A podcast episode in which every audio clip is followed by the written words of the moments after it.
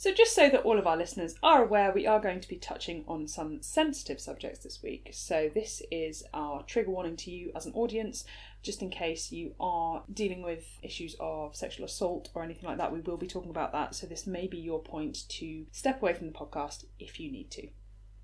I fucked the ball, okay? Hello and welcome to this week's Grape Culture podcast, the podcast where three women drink wine and discuss feminist literature and issues. I am Sam, I'm Kim. And I'm Alex. and we hope you enjoy the episode.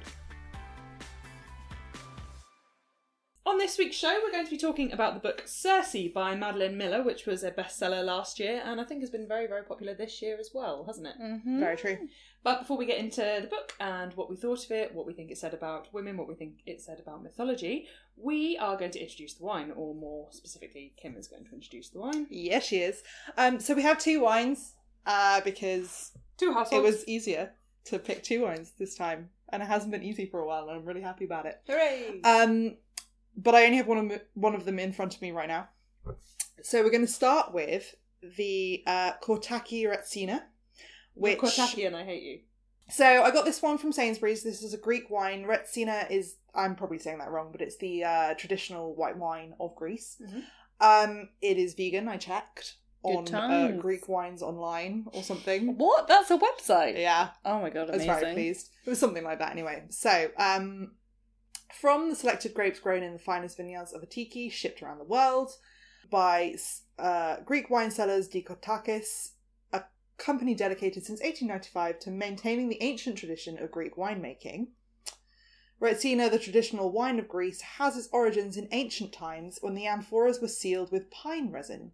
Nowadays, resin from the Aleppo pine is added to the must during fermentation to produce the distinctive resinated style.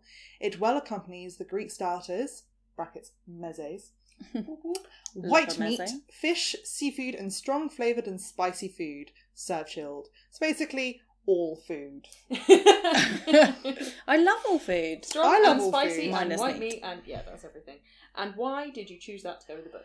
So we are talking about Circe, as you said, which is a book based on um, ancient Greek mythology. Mhm. So I decided that it would be best to choose Greek wines for this one. Smart. Um, and I wanted to find a white wine that was Greek because you guys like white wine and I'm a magnanimous host. So, So magnanimous. I don't even know. magnanimous Kim can be your epithet. I know I was going to say I don't even know if magnanimous is the right word, but I'm going to go with it. Magnanimous. Kimberly. Magnanimous. Kimberly. So open the wine, which you have. And I am serving it chilled with ice cubes. Where's my meze, bitch? and it was in the freezer. Um, your mezi is at your house. okay. No no stuffed vine leaves for us. Right, citizens, grab your wine glasses. Citizens. Mercy, Cheers. Circe. Cheers. Cheers. Oh, mercy, Circe. Well done. It's very oaky. It's very flavourful. It's almost a bit smoky. Yeah, like oaky smoky. Oaky, smoky oaky. Like you Is that a just what? Oh, fire. we, do we just rhyme Yeah. now? Is that? yeah, that, that we have to say the whole podcast in verse. Yeah, it's very it very does taste like like a mountainside with lots of olive trees on it. Mm. I'm I'm fairly sure we had some of this when we were in Crete. Oh, it would go so well with olives Yeah. Mm. and stuff vine leaves. Although olives and stuff like eh, all of that, this feels like the kind of wine. If wine can be salty, this feels salty. Oh yeah. Yeah, Like it's that kind of palate that you need that you enjoy salty food. yeah. But afterwards, you'd be like, "Oh, I am so dehydrated." It's definitely Oh, yeah, Mediterranean island water. wine. It is. I'm fully here for it, which for a white wine is It's good. Uh, Hooray! not a thing. So. Well, good. So it's a perfect match to the book. Mm-hmm. I think it, so. Yeah, I think it is. It definitely does make me feel like I'm on Aiaia. Yeah, yeah. I know every time I wanted to say it like that. Every yeah, yeah. Right, Sam, would you like to give a bit more description about the book that we've chosen and try and be neutral? I will try and be neutral. I didn't know. I, okay, yeah.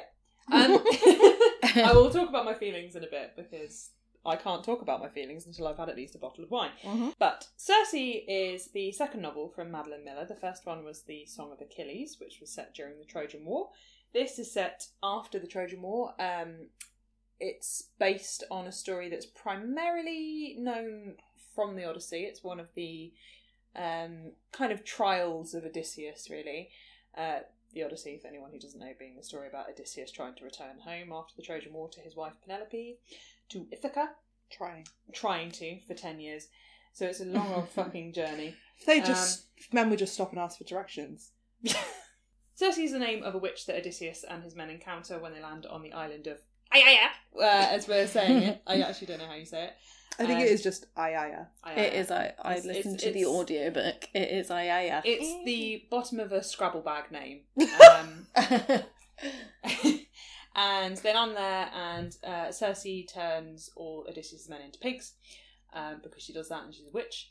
And then Odysseus persuades her that "Mm, maybe don't do that. Uh, t- she turns them back, and then they stay there for a year. Well, no, I wish you were the person reading the audiobook for me because this sounds really fun. Uh, my new career is going to be explaining mythology on audiobooks. So this is a story told from Circe's perspective. Uh, it doesn't just cover the time that Odysseus and his men are there. It also covers quite a lot of her life before that, basically all of her life before that. Um, her experiences with other mythological characters such as uh, Hermes, Athena, um, King King Minos, Minos and Pasiphae. uh, I always get him confused with King Midas, and was like, nope, the gold one and the bull one, Not he's the same bull one. D- different, different, different people. people. Um, The Minotaur. the Minotaur, yeah. Uh, so and Jason and Medea and Yeah. all those other people as well. So it's kind of it's a tie into a lot of other Greek mythological stories. Yeah, it's told in first person. It's told from Circe's point of view. Uh, and it is a book. What before we get on to what before we get on to our thoughts, did anyone have anything to add to that? Yeah, it also continues after the Yeah. where the Odyssey leaves off. It continues after that, where the myth continues. So, what did everyone think of the book? I enjoyed it. I found it really, really engrossing. But I've never found a book so engrossing that I read so slowly. You did, yeah, you did say. Which I I think I said to you, uh, like I whenever I was reading it, I felt like I was really, really absorbed. I was really enjoying it. I was really in the world. And then I'd look up and I was, and it had been an hour and I've read twenty pages, which is very not my speed. no. And I was quite surprised, and I don't, I still don't really know why that was. Um, and it reminded me of a similar, actually a similar premise, which is um the Empress Orchid book by Anchee Min, which is a novelization of the Last Empress of China. Um, and it's a similar thing. It's like a novelization of a person from their point of view, a, a Yeah. famous, strong female. Yeah. And it was both engrossing, and then when I put it down, I was like, I don't really want to pick it up straight away. And as soon as I did, I was back in it, and I absolutely loved it. So I really did enjoy it. It was just, it was an unusual read. Alex, what about you? Um, so I realised I had a credit on Audible. Uh, so so got this bad boy uh, on audiobook as opposed to uh, reading it as a you know uh, a solid novel. Um, what? Just like solid? Is it like I'm holding it in my hands? You're such a child, even your books must be in liquid form. Um, so I had the the joy of listening to it through my ears. Um, uh, I suppose the the good thing about listening to it as an audiobook means that you know you can listen to it on the go and it's great but also you have a very clear um view of how these characters sound and stuff like that so um I suppose when we talk about it later on, I have a clearer idea of how what this character is or, or, Yeah. or who they are, just purely because of the sound of their voice, uh, how the person reading it sounded. Um, I think, and also the the tricky thing is, and like Kim, you were saying, like how um, you know it took it you longer to read it.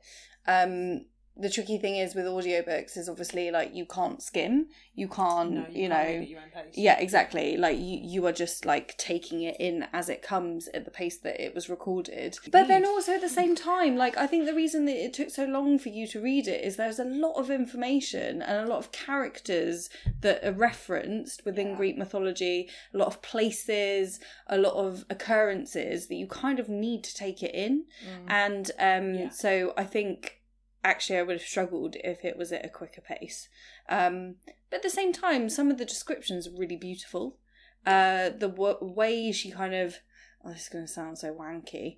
The way she weaves her language is like the way she Like weaves Penelope on the, loom, weaves on the loom. on- on the loom. I just said loom. on the loom built by Daedalus. Um, but uh, yeah, some of the language is really beautiful. Um, I thought also as a first impression, I thought there was a lot of storytelling and not a lot of showing, and I kind of wanted more showing of the worlds being described as mm. opposed to just the storytelling because I think Greek mythology is a lot of storytelling.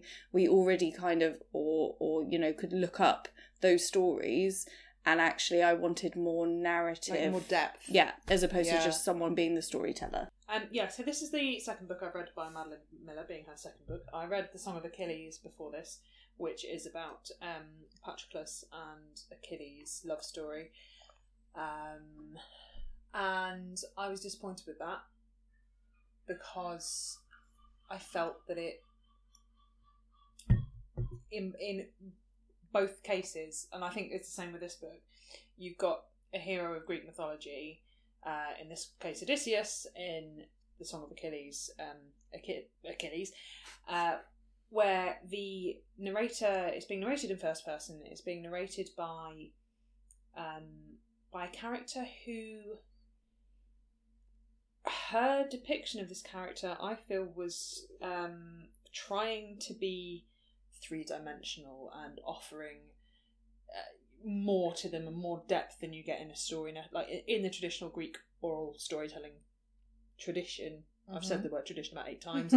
um, but I felt that what that did was destroy a little bit of the character. I didn't like the way she spoke as Circe. I didn't like the way she spoke as Patroclus. And I felt there was a similarity between the two books that I just, I just, I found it disappointing. I was really, really looking forward to this book because I'm a fucking nerd for most classical world mythology, um, particularly Greek. Mhm. Loved the Odyssey. Like Kim, studied classics at school. We've had many a, a Had Greek many a- mythology nerd up, nerd off. We send each other classical Greek memes because we're knobs. We're really cool. Um, In fact, I'm ninety percent sure we once compared periods to Euripides. Yeah. As in, this is bloodier than a Euripides play. Jesus, I'm sure we did. Uh, we are such tossers. um, You guys are tits. yeah. oh, We we are. we but accept. that's the point, is we are tits. And I think this is a book. Here's the best sentence. that's the point, we are tits. But we are classical tits. And I feel that I this love me some book classical tits. was written for classical tits. I feel like it was written for people. Yeah, that is true. Who who love mythology, who are familiar with it, and I feel like, like you said, Alex, there was a lot of explaining that I I think was her trying to make it accessible to people who who aren't as familiar with mythology. But what it meant is that if you know the story, you're like, you're fucking fannying around telling everyone who. Actually, do you know what? Like sometimes, I don't care. yeah, like I I know a bit of Greek mythology, but Yeah. I don't know all of it. Like I'm not a tit Yeah. like you guys. Tits, um, the new word for a Greek scholar. um, I'm not. a but like even so, like regardless of if I know the story or not, I'm like I don't just need a narrator to tell me. Otherwise, I just you know Read an encyclopedia. yeah, exactly. and this is another thing that I think she like. So I think she tried to. Um, there are points where I think she tried to emulate or to call back to the way that the stories were told originally. originally. So there were epithets, hmm Athena of the flashing eyes, like we said about Mhm. before this. Um, I think that there's a lot of that. Um, that narration side of it is obviously, um, it is what the stories are. It's kind of when you read the original epics, it's not necessarily about character development or setting because you assume that people know the setting. It, it's very much It's a like storyteller. then Odysseus went and Yeah. he said, "I am no one," and blah blah, like all that kind of thing. And I think there was an element of that that she was trying to keep and preserve in the story hmm. while bringing in all this 21st century storytelling, and I don't think it quite worked. It didn't marry up. It didn't mesh for me. Yeah. Yeah, I I don't I don't fully agree, but I do I do take like I do to an extent agree because I didn't love this as much as I thought that I was going to, but I also did love it. Like I did really enjoy it, and I didn't wholly I didn't feel that being inside Circe's head took away from her character and like made me like the the original cat myth or anything any less. I I really appreciated hearing it from Circe's point of view, and I think that um that observational style is is supposed to be the fact that sh- that Circe and women in general are relegated to the sides of these stories, and so that narrational style was meant Yeah. to be an example of that empower her. and yeah and like i love a side character so i'm always interested in reading about the side characters but what this did was relegate other characters to the side that i didn't like what i had a problem with is that the way that her story went she was a perpetual victim Mhm. and I have I've gone on record to say that I don't believe that to be a strong character you constantly have to stand up for yourself or you constantly have to be a warrior or whatever. Um, but her narrative to how she became a strong character was exactly that, and she didn't get an opportunity to be a strong, much of a strong character before. Aside from the um, there's a brief scene where she stands up in a backwards way by giving Prometheus wine.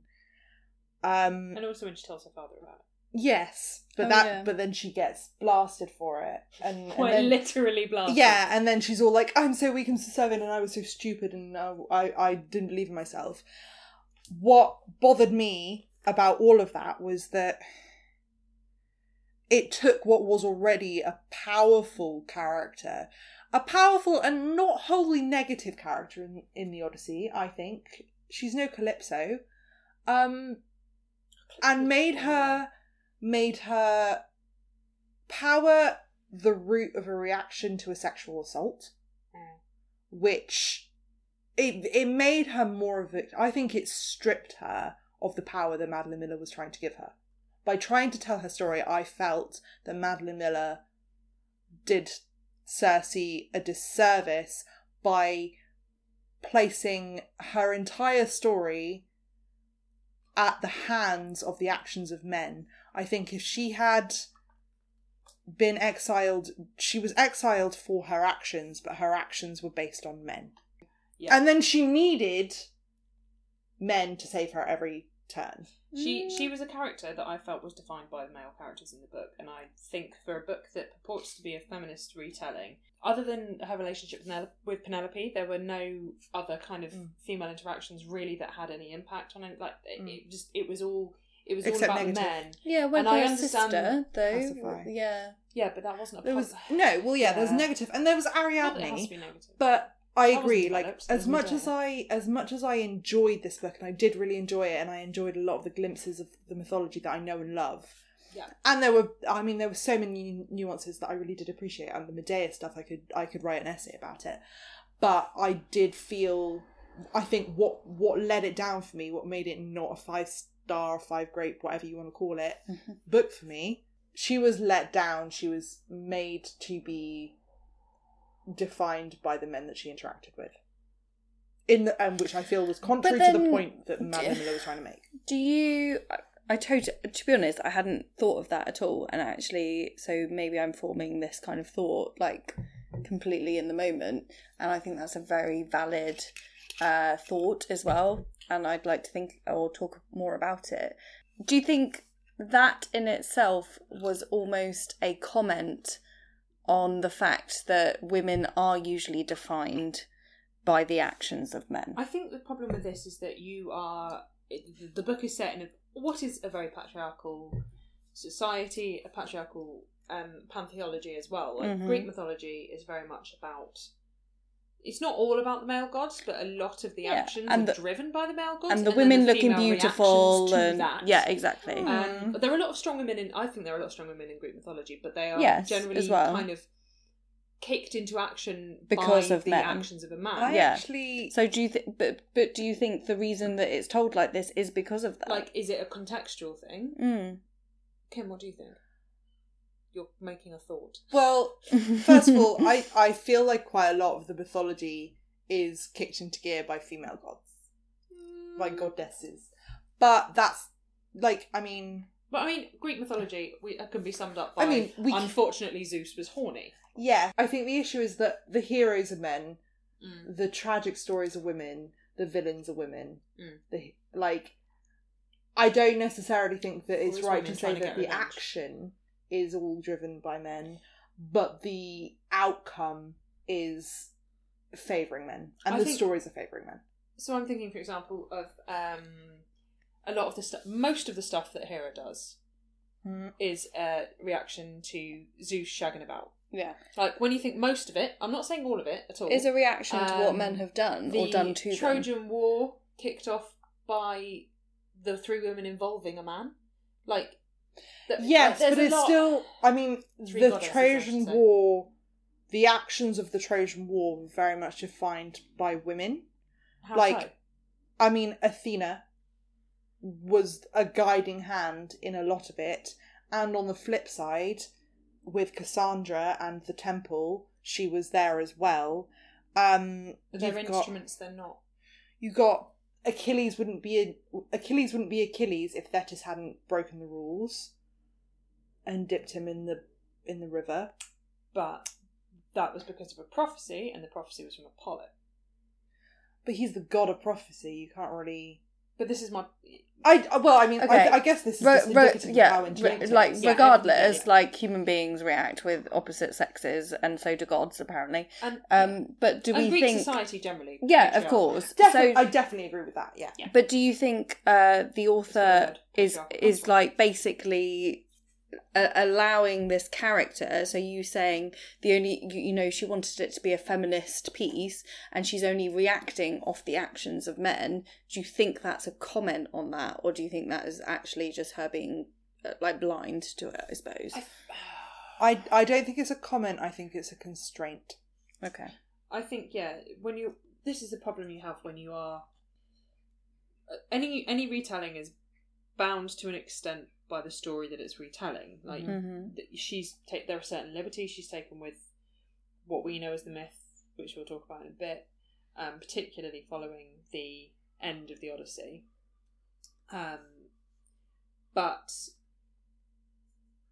it, I don't know. Like, I just feel like so. If, what I was going to say just now is reading through this. When you look at the conversations that Circe has with people, do you think this would pass the um, Bechdel Bechdel test? I thought about this. Because I don't. Oh yeah, I think fair it's, enough. It's all because about conversations we have. She has with Penelope about Odysseus. yeah, Conversations she has with Telemachus are often about his father or the actions of his father, the stories of his father.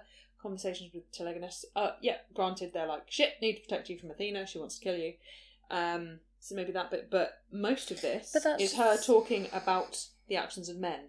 yeah, because that's representing Greek mythology. The only time it? that it isn't is um during her conversation with Pasiphae. Yeah, no, yeah, And even then, like they do touch on on this, but it's definitely about their power. I have a Greek mythology bone of Pasiphae. I always have. I'm just throwing out there. I thought she was great. she pacified. She's pacifying.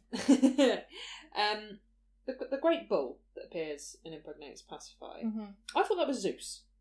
No, the bull that was Zeus was um when he shagged Europa. Oh, of course, she got on his back and then he legged it. Yeah. I remember now. The bull that was like the um the bull that was Pasiphae. It was supposed to be. It was an offering. Um, it was just you know a regular bull, and um, the but the impetus for her shagging the bull was supposed to be that she was driven mad by a curse by I want to say Poseidon. It's probably Poseidon. It's normally Poseidon Poseidon. is a salty bitch, pun intended. Yeah, Poseidon was curse happy. Yeah. Um, because she insulted someone Oh, everyone's something. someone all the so there was some curse that made her like really want to shag this bull and then she got Daedalus to make the thing to let her shag the bull and then she shagged the bull and then boom, Minotaur. I'm not gonna lie. I didn't know where the Minotaur came from, so that was very unexpected for me. When she said, I fucked the bull, I was like, ah, yeah, she was like, I, what? she was, And because that obviously I was listening to it on audiobook, it literally went, I fucked the ball, okay? And I was like, what? I, I really enjoyed that bit just because it was like to see your face in that moment Oh my god, I was walking home from work and I was just like, ah, what? It made me think of you know when like a friend texts you and they go, "So I did a thing." Yeah, no, it literally, like, it felt so What did you do? Weirdly. bull. Yeah, it felt so weirdly modern. I was just kind of like, oh gosh, oh, she had sex with the bull, the animal. What? And then she was also like completely unrepentant about it and like, and I have a half bull man inside me. What of it? Yeah, Like, and because of the fact that she was like, "You tell Circe the story because this is your fucking comeuppance Daedalus, for wanna- for building the bull creature," and and then like she's like, "No, I'm bored of you telling it. I fucked it." I was like, "Okay." see Pasiphae is great fun She was one of my favourite characters, but only from that moment on when she was in it at the beginning and she was like just bitching with um Her Perses. brother, yeah. Perses? Mm. Yeah. Um, shagging Perses Shagging Do they actually yeah. shag? implied Yeah, implied. Okay. Pasiphae is great. So that that does bring me on to a good question though, which is which characters did you like? Obviously Kim, Pasiphae. well the thing is I Okay. actually didn't like Pasiphae in this book Okay, which characters did you enjoy? but I it different? enjoyed Pasiphae in this book. I enjoyed Pasiphae. I enjoyed Daedalus. Just because you don't get a lot of Daedalus. You get a lot of Icarus. You don't get a lot of Daedalus. Um, Yeah, you get one. You don't get one without the other, really. yeah, and it was it was fun. You've married an Icarus who's flown too close to the sun. Exactly. So you like Daedalus? I like Daedalus. I like. I, I enjoyed Pasiphae. I also needed more Medea. Oh yeah, I love that bit. I have so many strong feelings about Medea, and I just like I I I thought that the way that she was presented was really interesting, and What, it's the part of her story like- that I don't know, and I was just like, yes, give me more, give me more. how she was super subservient to Jason, and then as soon as Jason was out of the picture, she was like, "Listen, bitch." Yeah. Yeah. But also, You the don't know fact my that, life. The fact that Circe didn't like her was like, I was like, I want more of this. Like, put enough Give me of more enough of the three relationships. fucking chapters Why about it- the lion and Aiaia and how she figured out how plants grow. Give me more Medea. Well, well, she Yeah. it wasn't that she didn't like her. She just kind of was like, "You are too suckered in by this Jason guy." no, but she also didn't like her because she didn't like her morals, and I was like, no, examine that for a bit because you're turning people into pigs. She thought she was a naive young girl, and she was like, "Grow the fuck up! I don't come think to live me with, she was come live with me on my island, and I'll teach you the ways." But then that's. The I don't like, think she did not think she was naive. I thought I think that she thought she was naive. But anyway, sorry, you were about to say something. No, I was just saying. Do you not think that's that would have been the whole point of that being interesting to explore? Is that Alex, you thought she was naive. Kim, you thought it was a. she didn't trust her or something. Um, and the fact that there was this complexity in a meeting that took place over three pages, perhaps, Mm. um, would have been better to explore. There's and again, your fucking book. and again, like you said, the relationship to her, between her and Pasiphae, yeah. like Even her and these Ariadne. female Mm. these female relationships that were cut short for the benefit a lot more of, of relationships with men. So, Alex, I'd be interested to hear your thoughts on this because Kim and I knew the story, like, no, the Odyssey. We knew what was coming. We knew Odysseus was going to come and be like, "Oh, hey, bish," and then there would be pigs.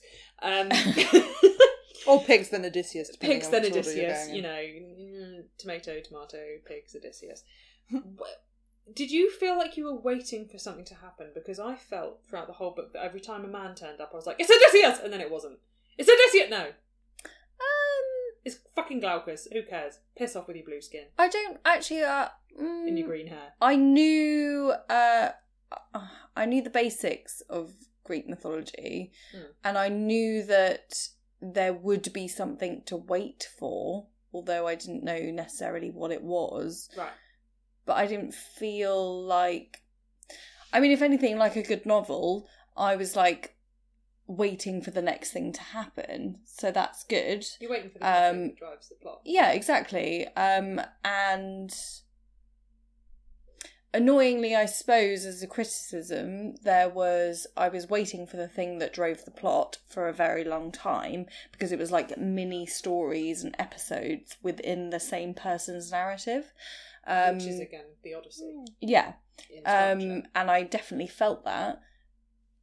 But I don't think that I was waiting for a specific thing to happen, being like an, a reader that is unaware that something is due to happen, I suppose. and what did you think when he turned up? Uh, I didn't think when Odysseus turned up that it was necessarily a defining moment. I think she obviously, like, well, the writing uh, made it feel that he was different to the other men that had come to the island. Um, and obviously, it was a defi- defining moment when she suddenly decided that she wanted to like kill these awful men that tried to like rape her and her her nymphs. Um, I don't know. I, I it felt very midpoint in the story. It didn't feel Mm. like it was kind of. So therefore, it might be a defining moment, but only in a midpoint of a story, not necessarily something that I feel would be the be all and end all So of you, this character. So you don't feel like the you don't feel like the story was Circe and her life with Odysseus. You No. feel like Odysseus was a part of that story. Mm. Yeah, Okay. I, I feel like he served the story. which is good because it's an alternative view to the story that we're normally presented with when it comes to Circe, where she is a part of Odysseus. Yeah. Yeah. Yeah. No, I, So I feel like it was very point. much Circe's story, and he served part of the narrative. good, interesting. I felt similar. Yeah. Um, I felt the same as I think you did, where you were like, "Is that Od- no? That's not Odysseus. Is that that's not Odysseus?" I was I- getting blue balled for Odysseus. I, Man. w- I, uh, the Jason showing up, I was like, "This has gotta be Odysseus," and it wasn't, and like that almost annoyed me, and it annoyed me more because that story was a essentially an Odysseus red herring, and I was like, "Come on, Jason deserved more. Even Jason deserved more. Jason's a bit of a knob." Yeah, and I felt also I felt as well like the the the, the Jason story, and then Aetes turning up and being like, "I will cast you," and her being like, "Hmm, "And what?" And then he just fucked off again. And you're like, "Well, It was just meh. served no Meh. Purpose." except to divert you from Odysseus. That's what I mean. It was just an It, Odysseus it red felt herring. like it did feel like at that first for me that first half. Two thirds almost practically by the time Odysseus rocked up because the um the scene with the random sailors who turned up assaulted her and then she turned them into pigs was exactly halfway through the book. I Mhm. checked that scene with Jason and, and, and all the stuff before that just felt like filler before Odysseus turned up. Like not all of it, but it felt like it was like you say a red herring. And what it meant was you have a lot of really good stories in there that aren't being developed or Yeah. expanded on because Mm. you're just like ah, and then there was Jason, but then he's gone. Like every Ah, time there's a mm. boat, you're like, oh, it's Odysseus. Yeah, I have yeah. to say, I don't it was agree. half stories. Some of I them. don't agree that it was filler. Mm. Um, I really enjoyed the first half. Actually, a lot more than I enjoyed the second half. Um, Second half was but wet. definitely when I got to the Jason point, I was like, it felt obvious. It was like someone really showing their hand in a card trick. You're like, no, I know what you think you're doing. You think you're being smart by like deceiving me that it's going to be Odysseus, but it's not Odysseus, and it's Yeah. not, and it's not interesting. And then it was Medea, and I was like, okay, oh my god, it's going in a different direction, and then it didn't, and I was disappointed by that. But I, also think that Odysseus was, yeah. I don't, Yeah. He He's- wasn't. He wasn't the character that is then described later on in the book, almost. Mm. So, like, um, when they're recounting his tales, and like Circe is recounting the tales to uh, Penelope's son, what's his Telemachus. name? Telemachus. Telemachus. Thoughtful. Um, Telemachus. Actually, Jesus, I don't. I don't feel that he was that brutal or anything. Like, I don't know. Maybe that was the point that he wasn't portrayed in that way, and the stories are very different. But I'm just like, I don't hate him as much as he maybe deserves to be hated later on in the book. to my mind, the portrayals of Odysseus that I've seen are not like he is a man of action, definitely, and he is a leader, and that's the whole point. But he's also a man of words, and I think that's what she did well. Is that she like the conversations between the two of them. He was clearly clever with words and manipulative because he was manipulative as fuck. Mm. Um, and that was more the side of him that I enjoyed in this telling than the like. Ah, then he went home and he shot all the suitors in the face and he hung the The um, maids. the maids. Um, we read earlier in the year. We read the Penelopiad, Mm, uh, which is about that end of the story mm. and Penelope's side of it, and it was interesting to see those two kind of characters Yeah. come together because really the Margaret that. Atwood story.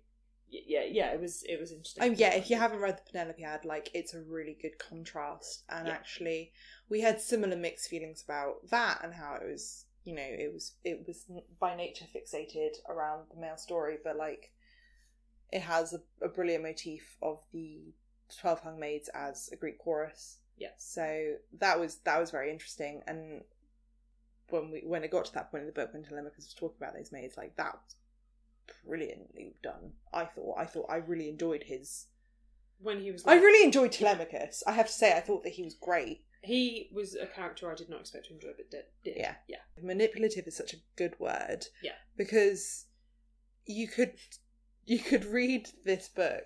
I mean, this book is various examples of the way that men abuse women. Yeah. And you you know you've got violence, you've got you've got physical violence, you've got sexual assault, and you've got Emotional. gaslighting. yeah, emotional manipulation. Mm. Um, and I've always liked Odysseus as a character, and I've always known him to be violent when necessary. Like that's always the like my, one of my lasting memories of Odysseus, having read you know the Odyssey, were the two things were the um, and the Iliad were um, stabbing someone in the neck during whilst he was in the horse Mm-hmm. keep them quiet. Worried, yeah. because they were getting anxious and to keep them quiet, and stabbing someone in the eye. Yeah. i.e., the Cyclops. And those are very violent acts. And yet there's that, and then there's always the idea that he no, but he's a really smart guy. Like Odysseus is the smart one. He's the clever one. He's Yeah. the like he's the guy that you know at, at school. He's like, I'm actually a really nice guy. He's an intellectual, but he can be violent, and I think that that's a very interesting character. And I do think that when you just described him as manipulative, like it made me realize. I think Madeline Miller did a good job describing Odysseus. I think she almost did a better job describing Odysseus than she did describing Circe. But so Odysseus is in the Song of Achilles as well. So Is he? he's yeah. Um, so he's a character that she's worked that she's written twice. Mm. and one I, I did enjoy her portrayal of Odysseus, but my thing is with this that Circe is a woman who it's never said that she loved him, but she clearly was she had strong affection for him. She went to the effort of consciously having a child by him, as it's told in the book. Um, in the myth, she had two, perhaps three. Um, but to the reader, Odysseus wasn't shown in any different way. So I she she talked about him in the same way in both books from different points of view. And Patroclus's point of view was this is the man who's manipulated the person I love, Achilles, into going to war. This is the man who's being wily and sneaky and blah blah blah blah blah blah. And then to talk about him in exactly the same way, and it's not just me going. I don't think it's just me going. Well, it's the same character, so I know all this stuff about him. But I didn't notice a difference Mm. in the way she spoke about him. So she's obviously got this idea of Achilles, of, of uh, Odysseus and is running with it throughout the whole thing. And I just think that was a bit of a flaw in storytelling. Yes, because Circe would have a different opinion. Circe would have Circe's opinion would be very different to Achilles, and yeah, Yeah, Circe told us that she was in love with Odysseus, but there wasn't any real showing of their affection. There was like the initial spark of like why they banged because they were like, ooh, match wits, ooh, flirtation. And then it was like- Hermes, and then Well, was just yeah. like, yeah, I don't really like. There it, was no there." there was no explanation as to why Odysseus was different. No, not really. So we're going to have a small break now while we get some more wine and go about our Odyssean business. I don't know what that means. Air our feet. Air our feet, take our socks off. Turn some people into pigs. I might, I might take my bra off, turn a man into a pig, we'll see. Um, and then we'll be back with a new wine and talk a bit more about the book. Whoop, whoop, whoop.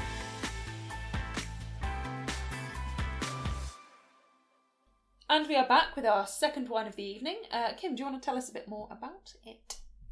Yes. you seem so unsure about this. Very unsure about this one. We have had this wine for a while. We've had waiting this wine just for a while. occasion. So this is the uh, Mavrodaphne of Patras cameo sweet red sweet red wine. Sweet Red wine. Sweet Red Wine. Sweet red wine aged in oak barrels. It's another Greek wine, in case you hadn't guessed. Um, so it's from a protected designation of origin. what does that mean? Yeah, what does that mean? Well, mean? you know how like in champagne, like you can't be called champagne if it's not from champagne. Oh, so and- it's from okay. Ah, and Melton Mowbray. okay. Well, it's like it's Cornish protected. have yeah, to come from yeah, yeah, Cornwall. yeah, it's Yeah. protected and shit. oh, That's pretty cool. It definitely smells sweet. Let's put it May that I way. smell? May I smell? does it smell like port? Oh, it does smell sweet. So Food of the gods. this is going to be, uh, I feel, reminiscent of the wine that she uses to turn people into pigs, Oh, okay. So- it's very relevant. for sure. Uh, the Mavrodaphne wine originates from Greece. It has a powerful bouquet of raisins. On the palate, dried fruit flavors develop. It is delicious with cheese, nuts, sweet biscuits, and fruit, and will go well with chocolate flavors. Try it on its own or as an aperitif. No, try. Try it. Try it on its own as an aperitif. Best served chilled. Chilled red. Chilled red I've wine. never had a chilled red. No, I'm very suspicious. Great noise though. Top noise. Oh, it's so weird having an ice cube in a red wine. Yeah, this feels, I once um, put ice cubes in my dad's bit red wine when I made them a drink. When I made him a drink when I was a kid once, because I was so used to putting ice in my mum's wine. You may... right. Because um, why But would you you- have kids if they're not your butlers? Cheers. Cheers. to the sweetest wine we ever did sweet. Oh fuck me. Oh, it's like Ribena. Oh gosh, it's like no, it's like liquid plum. I can see why they'd say chilled. I'm having an ice cube. Fuck that. yeah, Jeez. yeah. I'm gonna put another I need one in. another ice cube.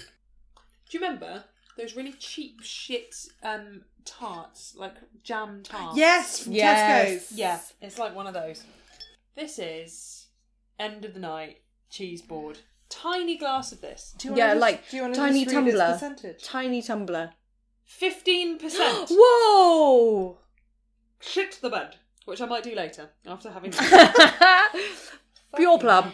pure plum. Pure Okay, plum shit. So we are um slightly overwhelmed with the flavour of, of this wine. Uh, were we overwhelmed with the flavour of the book?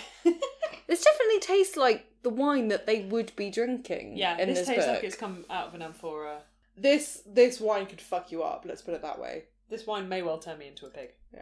So super sweet, super cold red wine. Um, definitely, definitely works best chilled. So back into the book. Um, we were talking before the break about the female characters and female friendships, and generally the the femaleness of the book and what we thought it represented. Um, this has been heralded by critics and also in notes by the author as a feminist retelling of the story of Circe. How much do we agree with that? on the one hand, you know, the part of me that is uh, believes in feminism being partially you tell your own story, you get to do what the fuck you want. Like, yeah, it's it's from it's from a female perspective. She she has power, she has agency, she you get to see parts of her that you don't necessarily get to see in the Odyssey, and it gives her more of a voice. But as we've already talked about, like it just puts her in like every every chapter is defined by men and not in a way that she seems to want Okay, 13 years ago, I started studying the Odyssey and then I studied the Aeneid.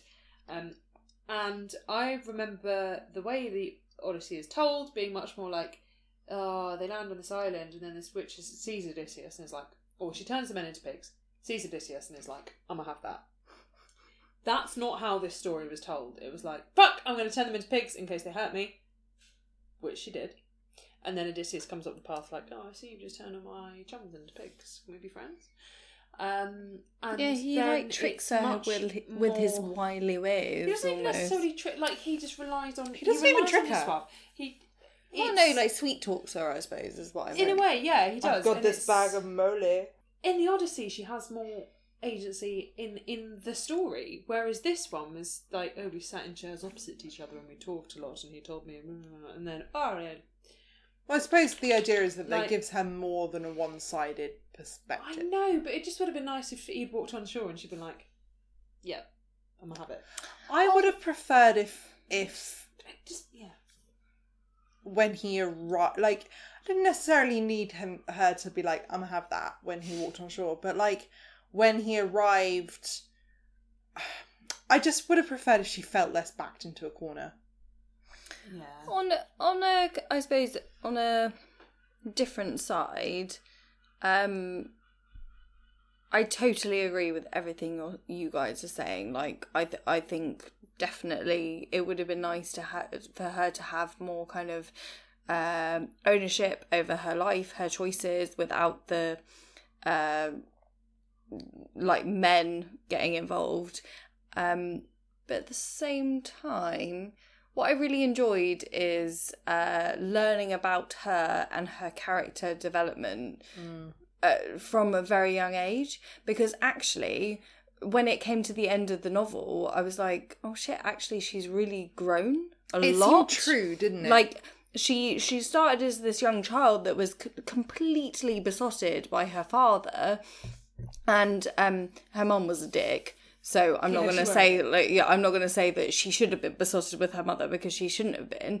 And actually, all these choices about the nymphs and all these women that were like all about looks and all that kind of stuff, and she was like, actually, I'm not I'm not down with that. I'm down with being who I am, but only in a kind of very um naive way because she was young. And she was like i don't want to be known for being this beautiful like creature. And yes she falls in love with this guy that she then makes like you know a god blah blah blah and you know yes there are non uh feminist things within it because you are like she was besotted with the man and almost tried to change herself and blah blah blah but her journey was very real and I actually really appreciated the truth in her being a god, but also being a teenager, be, like being a young girl, being a teenager, and then being um, a, a, a woman. That's so. Yeah, I agree. I agree, I Yeah. agree with what you said. I have a rebuttal to that. Which is Okay. You're talking about um, this idea that she grows and she, she she develops and becomes a woman, um, which she does. But the end of the book is so she and uh, Telemachus go on this journey to find the flowers that she uses to transform Glaucus into a god at the very start of the book. Then at the very end of the book, she takes those flowers and uses them to create a potion to turn herself mortal so that she can be with Telemachus. And I'm not saying that that's the only reason that she does it at all, because I think there are other reasons that are outlined in the book. But just before she drinks the, the potion, which is the very end, like she, she she takes a breath and takes a sip. Is I can't remember the exact line, but um, she's thinking over what her life with Telemachus is going to be like and what their children are going to be like and all of this. And so I felt that having her go from being like, oh, I'm doing this and I'm changing, like, on the one hand, you can be like, oh, to begin with, she changed Glaucus. Now she's changing herself. And to me, it felt a bit Sandy from Grease. It felt Yeah, okay. fair. um, like yes, she struggled with her own immortality, and that is that is A touched on. That is a theme throughout the Yeah. book, and Odysseus has it as well. Um, but the way that is told is not like you know what? No, I don't want to. She's not at the end being like, I don't want to be with the Olympians. She's like, I can see Odysseus in the afterlife. I can do this. I can form this life with his sons. It's about this life she's making with a man, and she's changing herself so she can be with a man. yeah, and I thought that was uh, a disappointing end. and especially in contrast to the more common version of the myth, which is that Telegonus brings Penelope and Telemachus to the island. Along And with to- Odysseus's body. Right, to quote Wikipedia, Circe makes them immortal, and then Telemachus marries Circe and Telegonus marries Penelope. That's it. That's Yeah. all that that's all that Wikipedia has to say about that. Yeah. Um Not and weird at all. It's fine. definitely not weird, but it she makes everyone immortal. And they all live happily ever after. And they all have immortal. happy after at the end. I felt like her deciding to be mortal at the end of the book. It was it was to challenge the accepted myth in exactly the point that I wish that it hadn't challenged the accepted myth. My brain just went. If you want to be my lover, you got to be immortal. So it was just like, okay, so you've accepted every other part of the myth, the pigs and the and the the Helios and the the Pasiphae and and the Odysseus is Odysseus and blah blah blah. blah. But you've decided that the thing that you're going to change, the moment where she stands up for herself, like the the through thread thread that you're going to carry through the entire novel is that she hates her divinity. Right. Like, why is that the? But if you, you- if you're but- so not changing who Odysseus is, if you're so not changing who Medea is, if you're so changing that she's never isolated, uh, always isolated, if you're so changing, etc., etc., etc., if you're not changing the authenticity of the fact that she would have been raped, if you're not changing the authenticity of the fact that she would have been controlled by men, why is the one thing that you change stripping her of her power? Yeah, yeah, But um yeah, fair, totally agree. yeah. Um and annoyingly, I haven't read the end of this novel.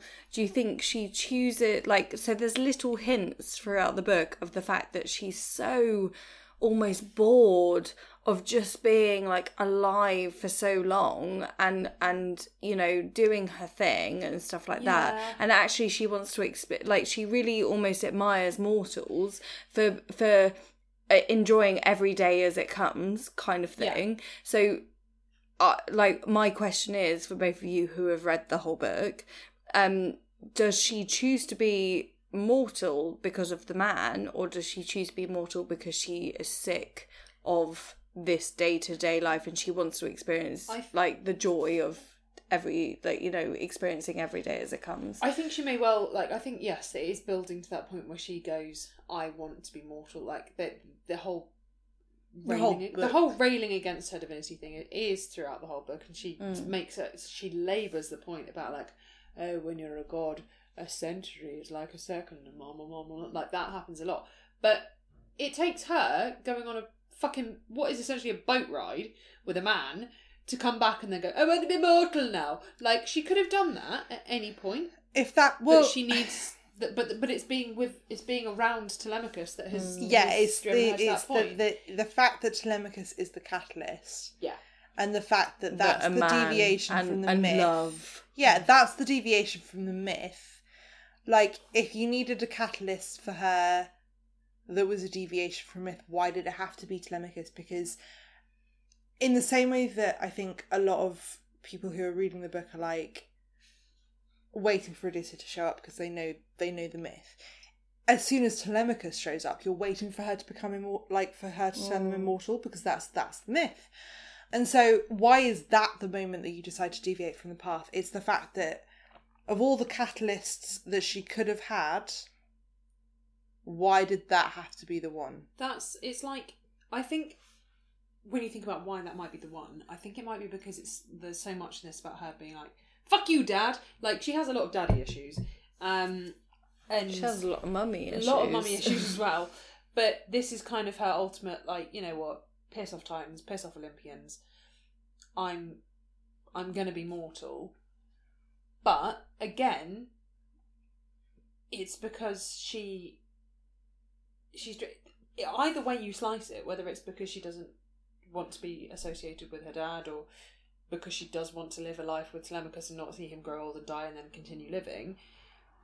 She's she's dictated to by men. These decisions are influenced by men, and it's one thing to be like, yes, love makes you do things, love blah blah blah blah blah.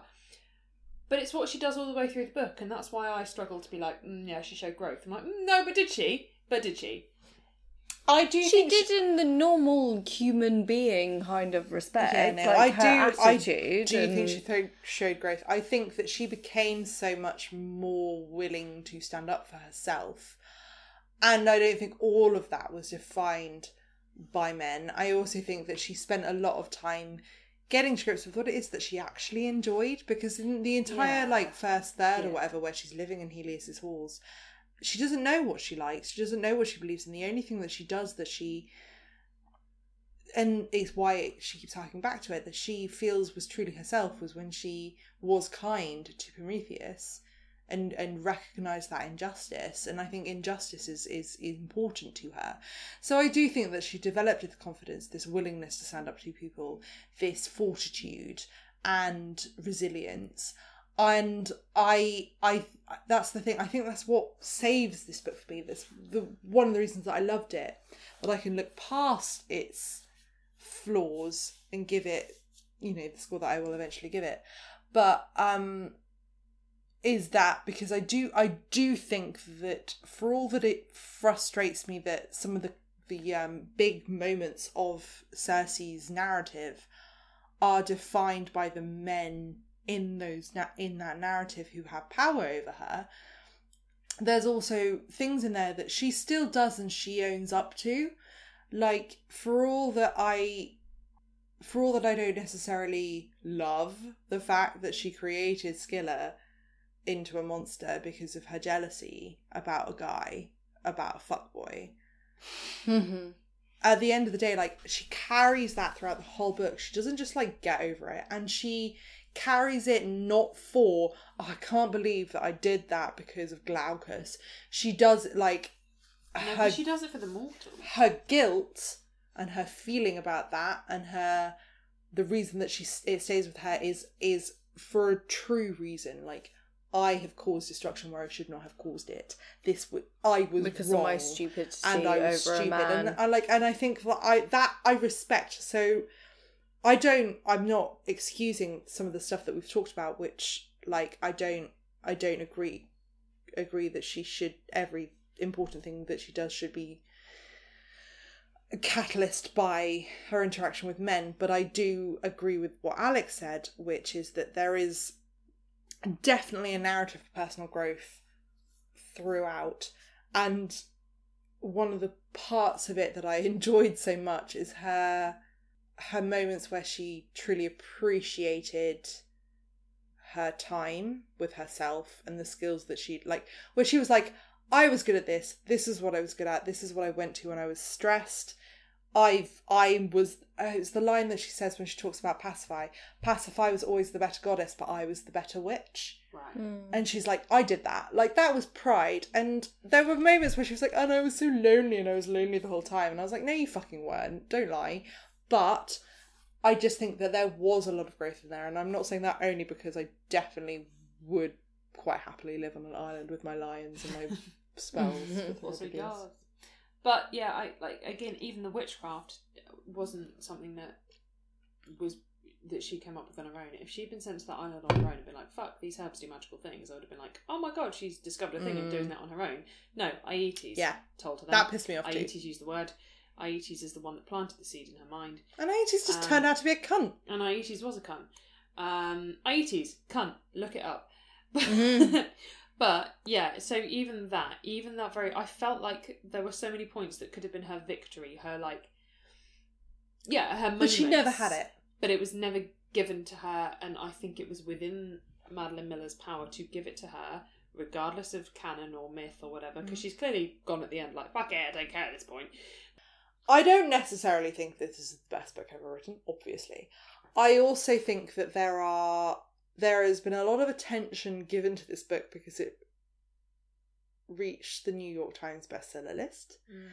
And there was controversy around it reaching the New York Times bestseller list. And I do not want to disparage Madeline Miller because we don't know, we cannot say whether this book would have reached the New York Times bestseller list without this kerfuffle or with. But for the brief, brief explanation, someone at Target fucked up and accidentally priced this at like two ninety nine. Yeah. And Amazon does a price match Yeah. in in America. So Amazon immediately said their price to like two ninety eight or whatever for Kindle or hardback. It might have actually been for physical books. And I think so it was hardback. yeah, for a day, it took them like a good like at least twelve hours to sort this shit out. You could pre-order this book for about two dollars. and Amazon offers a Sorry.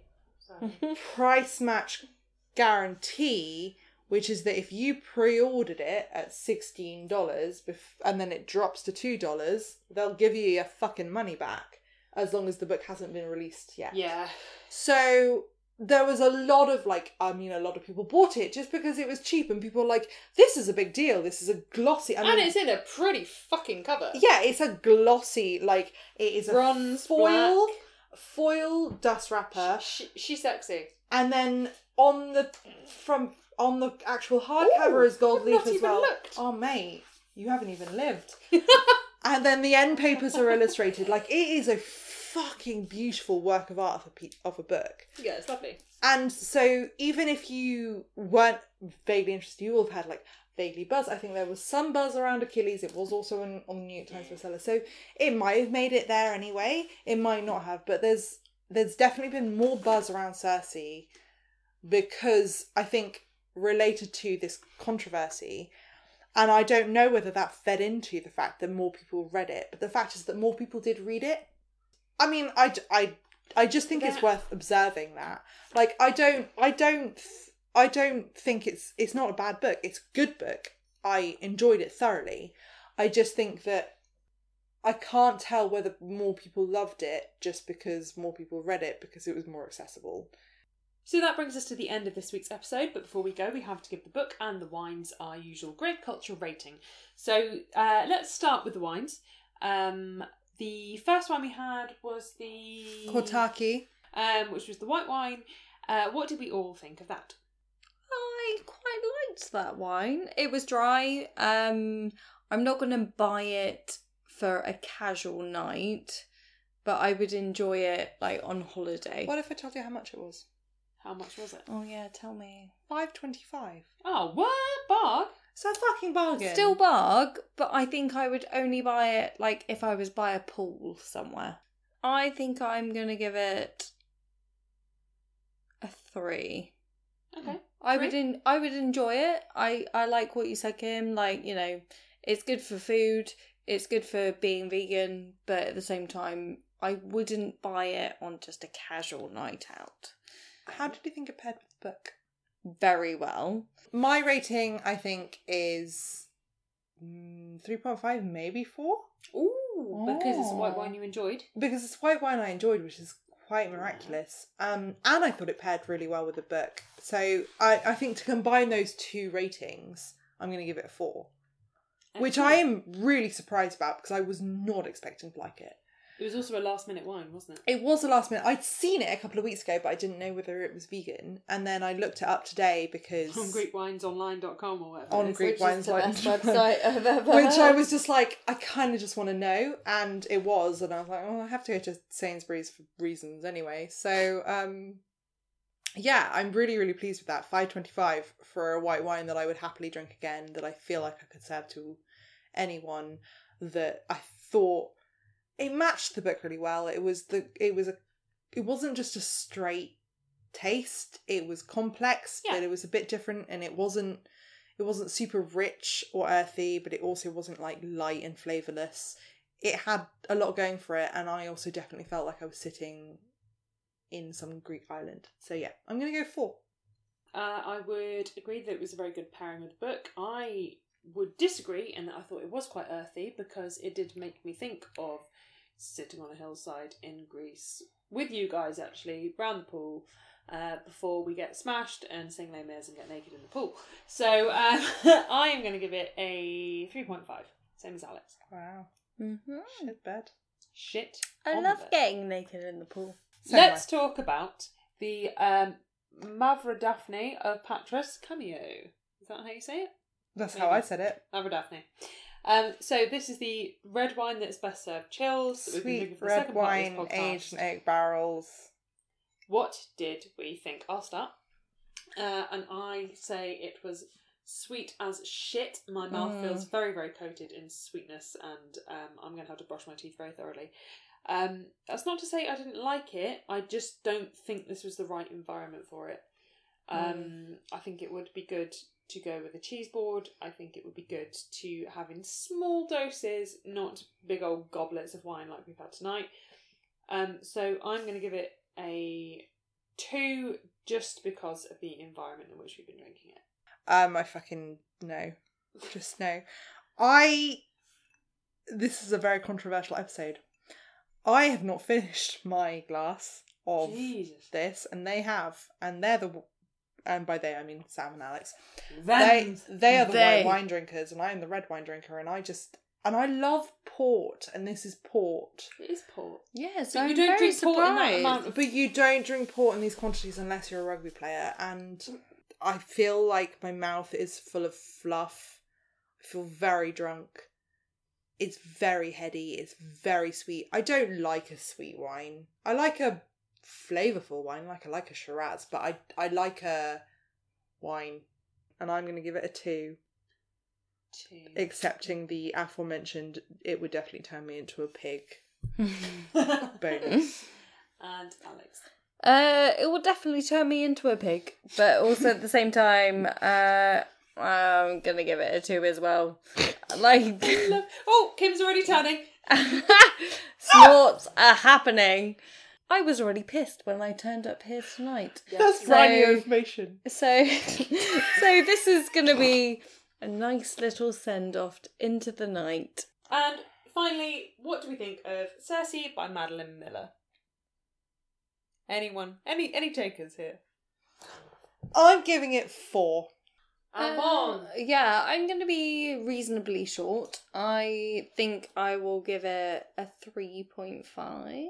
okay. Um I did I found I as much as we've criticized it for its like standing in feminism and everything um I found it very compelling. I did want to read on.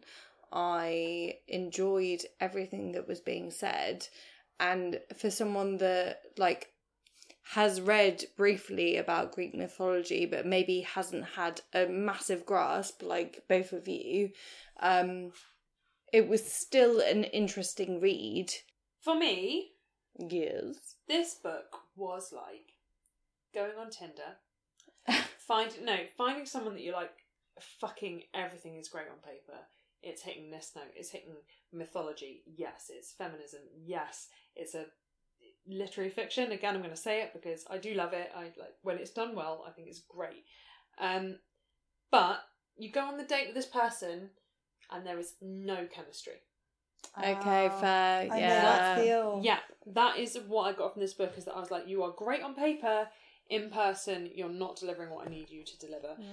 So, with that in mind, I'm going to give this book, and I, I didn't hate it, but I wanted, I- it just, I'm going to go for a three. So that brings us to the end of this week's episode. Uh, but if you've liked the episode, please, if you are listening on Apple or Apple Podcasts, go and give us a rating and a review. We love to hear what you think.